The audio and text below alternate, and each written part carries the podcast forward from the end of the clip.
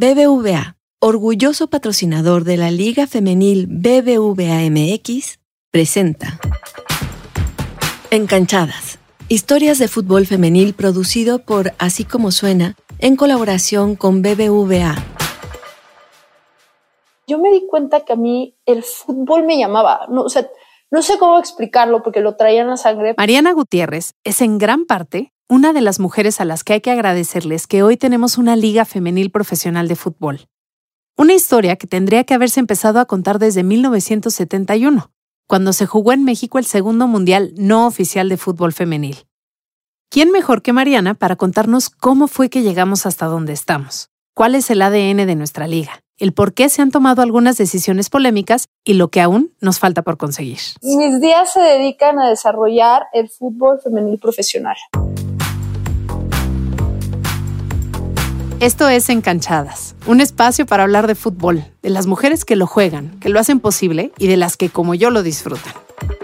Soy Paulina Chavira, una periodista a la que le apasiona la lengua, pero a la que también le encanta el fútbol. Desde que era niña disfrutaba de verlo y nunca pensé que terminaría siendo comentarista de estos partidos. Mis dos pasiones se unieron cuando logré que les pusieran acento a las camisetas de los jugadores de la selección mexicana. Soy una aficionada más que quiere entender qué pasa con el fútbol femenil, conocer a quienes hacen posible que podamos disfrutar de estos juegos y seguir las historias de las futbolistas que destacan en la cancha. Necesitamos hablar de fútbol femenil y en Encanchadas vamos a hacerlo.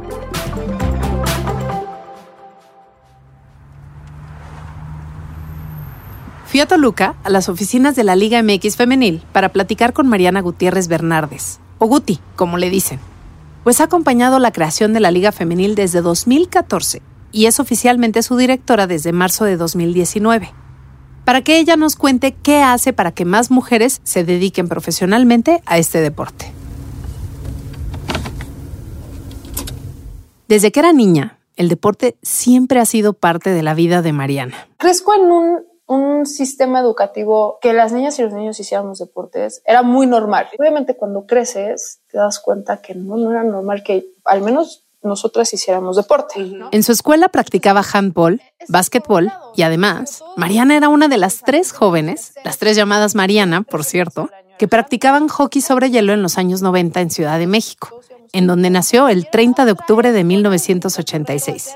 También, claro, jugaba fútbol. Yo me di cuenta que a mí me, el fútbol me llamaba. No, o sea, no sé cómo explicarlo porque lo traía en la sangre. Y es que como muchas familias, la suya es súper pambolera. Del lado de mi mamá, la mayoría le va a los Pumas, un americanista por ahí perdido, y otros eh, eh, diablos y diablas. Del lado de mi papá hay Chivas y hay de Toluca y un abuelo paterno muy americanista.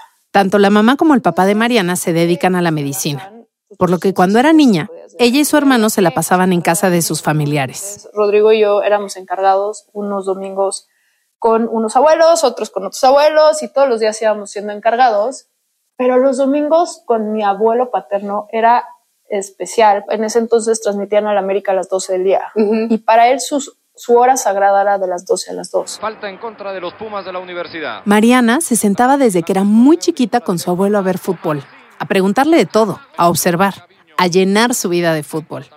Claro, en su casa intentaban que ni ella, ni su hermano, ni sus dos primos le acabaran yendo a la América o a las Chivas, como si el amor por la camiseta pudiera moldearse.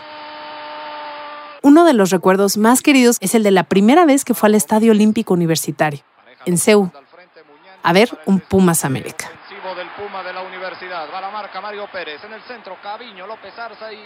Tengo grabadísimo ese momento en, en CU, en los brazos de mi tío, viendo un partido. Y yo seguía no nadada. Entonces me di cuenta que em, ahora que he hecho como voy armando el rompecabezas, el por qué me aferro al fútbol es porque yo encontré cómo pertenecer. Y sí, fue justo en el fútbol donde Mariana encontró el camino que debía seguir, aunque no fuera únicamente dentro de la cancha. Primero estudió diseño textil porque aunque sus papás sabían que ella era muy habilidosa y sobresalía en el deporte, pues una de las condicionantes que me pusieron en mi familia era eh, que me tenía que titular en una universidad de prestigio. pues no, no existía el fútbol, no existían estas carreras ahora de, gestión del deporte, sports management. Entonces fui al Ibero, vi el equipo representativo de fútbol y dije, aquí puedo estar. Y tenía un gran programa y entré, estudié diseño textil y desde el primer semestre sabía que no estaba haciendo lo que quería, Ajá. pero no tenía otra opción. O sea, no. O sea, y al final podías jugar fútbol. Sí, tuve un semestre en donde dos compañeras del equipo me decían, ¿por qué no te vas a Estados Unidos? Vete a Estados Unidos, pide una beca allá y estudias allá diseño de modas. Pero mis papás me dijeron que no, que tenía que estudiar la carrera acá. Así que Mariana se quedó en México a terminar la carrera. Después hizo un verano en Londres en el que se dio cuenta de que lo que en realidad le gustaba era el diseño de estilo, no el diseño de modas. Igual cuando volvió trabajó diseñando ropa de bebés e infantil. Lo padre de ese trabajo era que te mandaban a París a ver la feria de textil y a escoger las muestras que te ibas a traer. Pero su verdadera vocación estaba por llegar. Cuando Mariana se graduó de la Ibero, se metió a un torneo de fútbol sabatino. Y era el típico torneo en donde ibas a jugar a casa de la fregada, llegabas, tú llegabas con nueve y ellas llegaban dos y ganabas por favor, ¿no? Y horarios terribles y demás. ¿Y, quién organizaba esos partidos? pues eran ligas amateurs que existían, este, y pues el femenil no les importaba. Esa es la verdad. Y este, y pues se nos hizo fácil. Me senté con una amiga del equipo. Em, primero íbamos a hacer un torneo de dominó. Ok. Luego nos dimos cuenta que legalmente hablando había que hacer muchas cosas. Dijimos, no, no queremos el vicio. No sé si queremos eso. Ajá. Y dijimos, es que además es los sábados no se puede porque jugamos fútbol y así no sé, es ¿Y si lo hacemos nosotras? Con esa pregunta fue que nació Viso, Vive y Sueña Fútbol. Un punto de reunión para muchas mujeres que aman el fútbol y que hoy de alguna u otra forma están relacionadas con la Liga BBVA Femenil MX. Ya sea como jugadoras, como entrenadoras o como promotoras de este deporte, como Ana Galindo, Liliana Mercado o Brenda Moller. En Visu empezaron con dos equipos, y terminaron con 5.000 mujeres jugando fútbol. Este fue el primer torneo que existió a nivel nacional con patrocinadores fuertes, ¿no? La final se jugó en el Estadio Azteca. Ese fue también el primer torneo que aquí internamente en la federación se reguló. las jugadoras estaban afiliadas, tenían un seguro de gastos médicos. O sea, fue muy complicado, pero fue muy fácil porque estábamos construyendo lo que nosotras siempre quisimos hacer. Un torneo digno, con reglas claras, con espacios dignos. Entonces, básicamente construimos lo que nosotros estábamos pidiendo. Mariana no lo sabía, pero este emprendimiento, este torneo, se convertiría en su verdadera universidad. Pues todo lo que aprendió y vivió iba a prepararla para el reto enorme que enfrentaría solo unos años después. Entonces, ya desde ahí ya sabes que cuando te sientas a gestionar las canchas con estos dueños, te ven güerita, te ven llegar perfecto, vamos a abusar de este tema y entonces siempre quieren abusar, ¿no? Entonces, este, creo que ese fue un súper reto. Ese torneo a mí me enseñó las entrañas del fútbol femenil y entender como sociedad cómo se estaba viviendo ese espacio. Esa experiencia, que ella recuerda como una que le quitaba el sueño a sus 23 años, llevó a la gente de la Federación Mexicana de Fútbol a buscarla para que trabajara desarrollando diversas modalidades. Pero Mariana no tenía ningún interés en ello.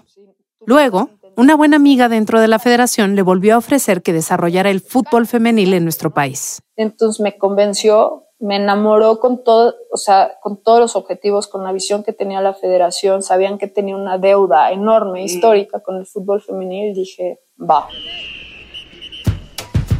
¿Y desde cuándo existía esta deuda?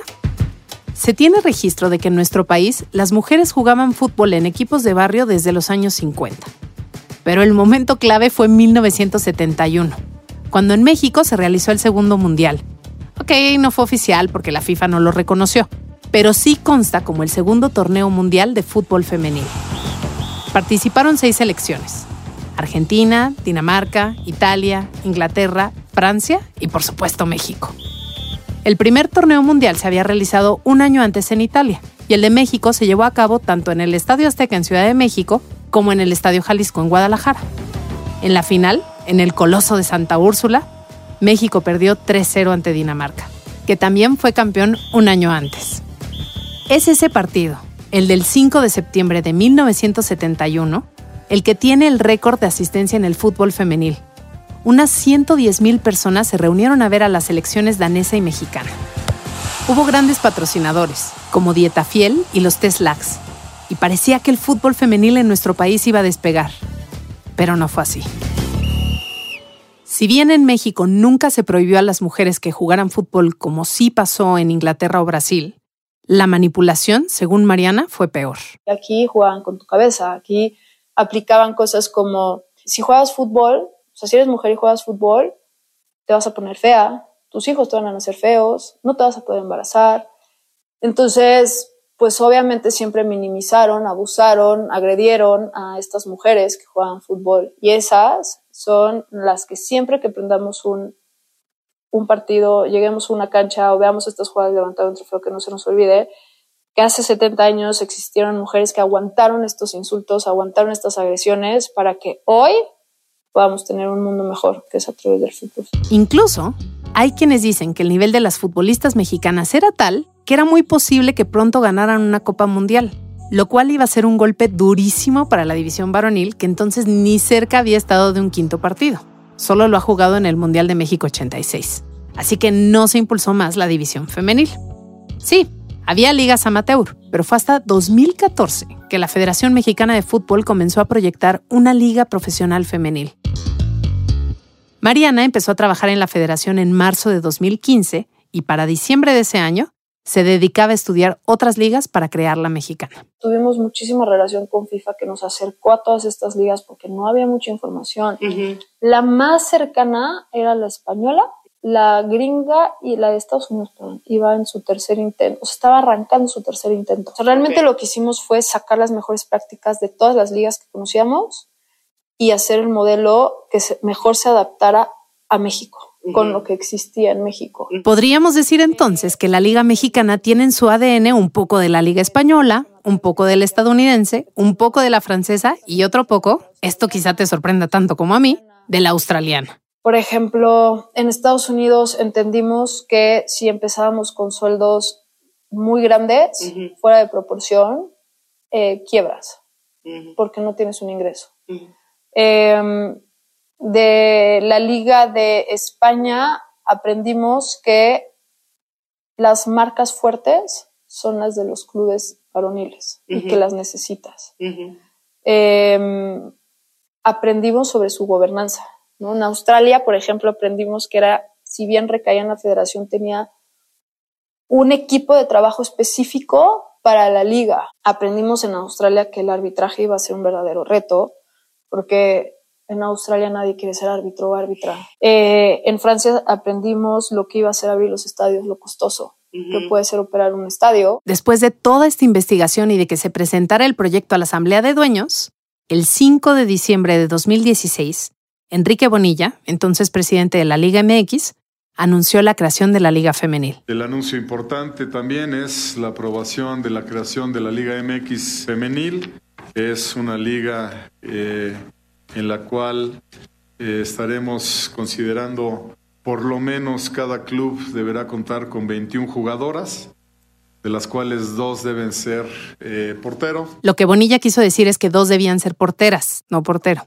Y además de lo que anunció el entonces director de la Liga MX, Mariana destaca. La columna vertebral era sub-23, con cuatro mayores, solo dos en cancha y tenían que cumplir una regla menores. Un poco lo que hicimos fue regular, porque el fútbol femenil siempre se había jugado categoría libre. Y el mayor, digamos, el mayor nivel estaba en las universidades. Entonces nosotros necesitábamos desarrollar ese semillero, crear un semillero, formar a las pequeñas, pero no podíamos dejar ir a las Mónicas Ocampo, a las Tanias Morales. No podíamos, no podíamos. Mónica Ocampo y Tania Morales son dos de las futbolistas mexicanas históricas. Mónica juega actualmente en Pachuca y es la autora del que es considerado por la FIFA como el mejor gol de la Copa Mundial Alemania 2011.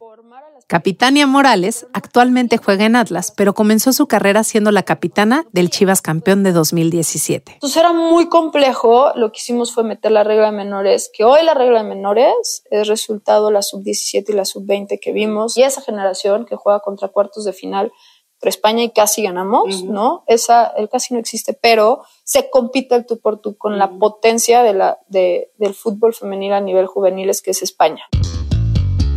La Liga Femenil BBVA MX tiene cinco años desde que comenzó y nos da mucho gusto que vaya creciendo y rompiendo cada vez más récords. Todo gracias al talento de las jugadoras, cuerpos técnicos y a quienes han creído en ellas como BBVA, un importante patrocinador que las ha apoyado prácticamente desde el principio y las sigue acompañando e impulsando su desarrollo. En la Liga Femenil de México hay otra regla que causa polémica pero que Mariana destaca como una que muchas otras ligas quisieran. Es el único país en el mundo que obliga a sus clubes afiliados a, tener femenil.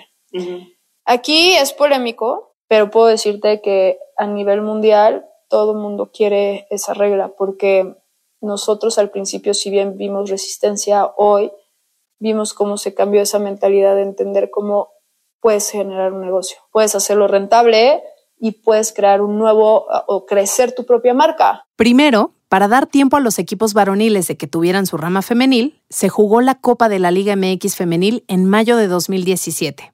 Participaron 12 equipos. América, Cruz Azul, Pumas, Chivas, Tigres, Rayadas, Tijuana, Necaxa, Santos, Toluca, Monarcas Morelia y Pachuca, que fue el que ganó la Copa.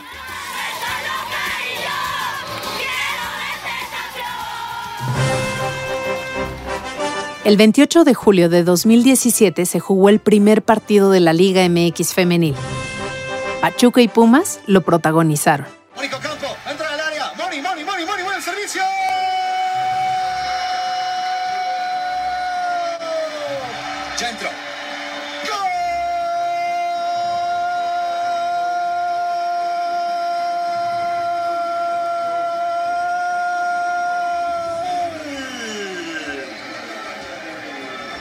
Pachuca.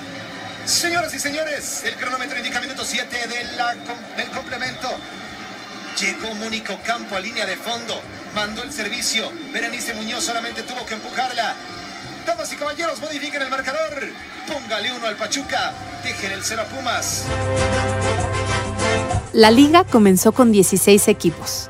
América, Chivas, Cruz Azul, Pumas, Atlas, Tijuana, Querétaro, León, Morelia, Necaxa, Pachuca, Monterrey, Santos, Veracruz, Tigres y Toluca.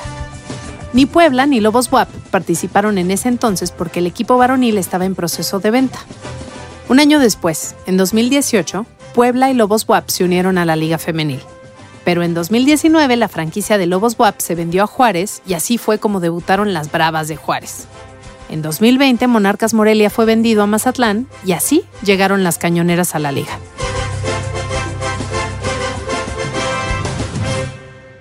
...2019 fue un año importante para la Liga Femenil en México. Primero, se cambió la competencia a un modo de todos los equipos contra todos, con la esperanza de tener diferentes finalistas.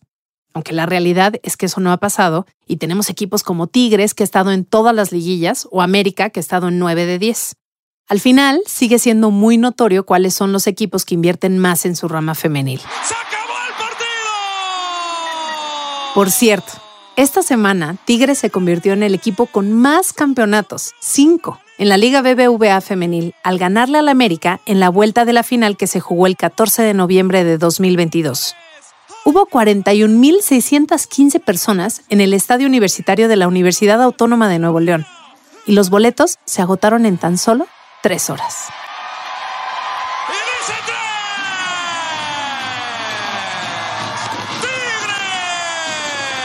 son campeonas de la Apertura 2022 de la Liga MX Femenil.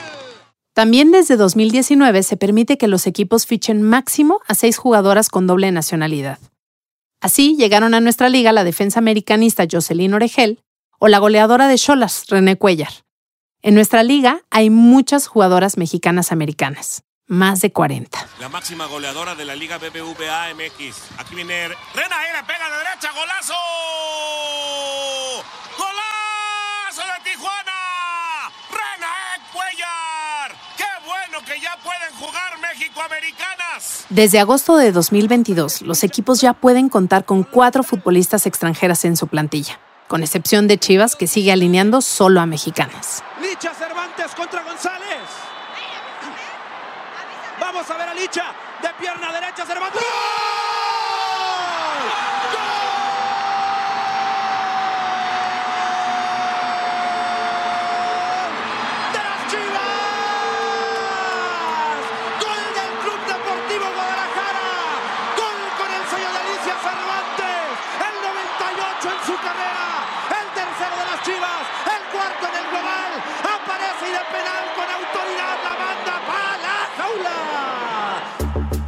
Los salarios sin duda han sido un tema en la liga. Hace apenas un año se reveló que había un tope salarial para las futbolistas de 2 mil pesos mensuales. Afortunadamente ya no existe, pero no podemos obviar que esta es una de las áreas que pueden mejorar, ya que no todas las futbolistas reciben un salario digno que les permita dedicarse profesionalmente a este deporte y mantenerse. Y es que por más que el fútbol nos apasione, también hay que recordar que este es un negocio.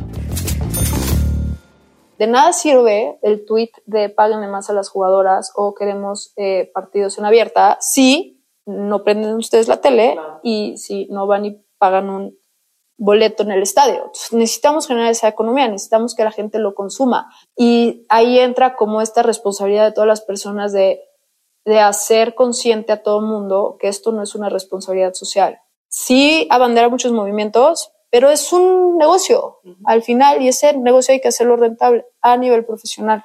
Necesitas generar esa economía. Una de las mejores prácticas que tiene la Liga Mexicana es la transmisión de todos sus partidos, algo que muy pocas ligas en el mundo tienen. Ya tenemos datos que podemos corroborar, y hablamos de un modelo híbrido con streaming, con televisión de paga y televisión abierta, en donde puedes alcanzar a muchas generaciones que consumen el deporte de diferente manera. Y entonces sí lograr que dejemos de ser un nicho y convertirnos en algo masivo. Eso lo aprendimos en México y eso lo aprendimos de nuestras televisoras, de nuestros clubes y de nuestros generadores de contenido. Hace apenas unos días se rompió el récord de asistencia para un partido de la Liga Femenil. En el Estadio Azteca nos reunimos 52.654 personas para ver la ida de la final América Tigres. También la Liga de México es la que más crecimiento tiene en redes sociales. Sí, más que la estadounidense, la inglesa o la española. Los récords de audiencia también se imponen. Y por ejemplo, el torneo que acaba de terminar ha sido el más visto de la historia de la Liga Femenil Mexicana, incluso de la Liga Norteamericana. Tan solo las semifinales fueron vistas por 2.2 millones de televidentes. Y en total los partidos de la final fueron vistos por 5.3 millones de personas en televisión abierta. No puede sacar de esa zona el disparo.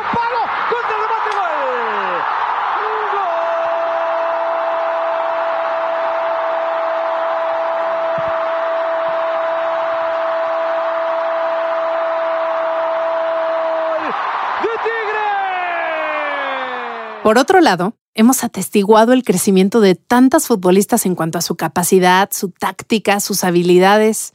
Tan solo en septiembre, las Rayadas de Monterrey jugaron y les ganaron a las Portland Thorns, las campeonas de la National Women's Soccer League, la liga estadounidense. Y con ello se enfrentaron a las actuales ganadoras de la Liga de Campeonas, las del Olympique de Lyon. El crecimiento de la Liga Mexicana es notable, pero al preguntarle a Mariana cuál es el mayor reto al que se enfrenta el fútbol femenil en México, me dice. La cultura, porque también tenemos que cambiar esa cultura de que el fútbol femenil no vende. Sí, sí vende, pero no a, masas como lo que estamos acostumbrados. Vende en un nicho y ese nicho genera un ingreso que se tiene que de ahí reinvertir, ¿no? Esa es una. Y por el otro lado, necesitamos cada vez más niñas pateando un balón, porque esas niñas, eventualmente las jugadoras que tenemos hoy, dejarán a un lado los zapatos, generarán en otro tipo de economía y necesitamos esas niñas que crezcan en un mejor entorno, en espacios más regulados, eh, con mejores condiciones para que lleguen a su máximo talento.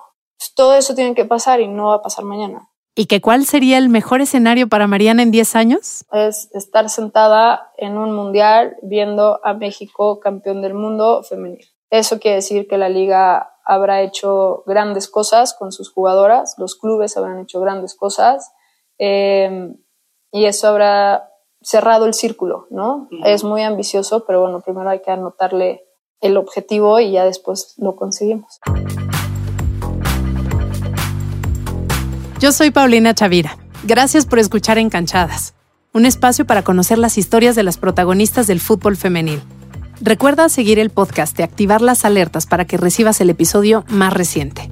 Ah, y por favor, comparte este podcast con todas las personas que puedas. Así seremos cada vez más quienes apoyamos al fútbol femenil.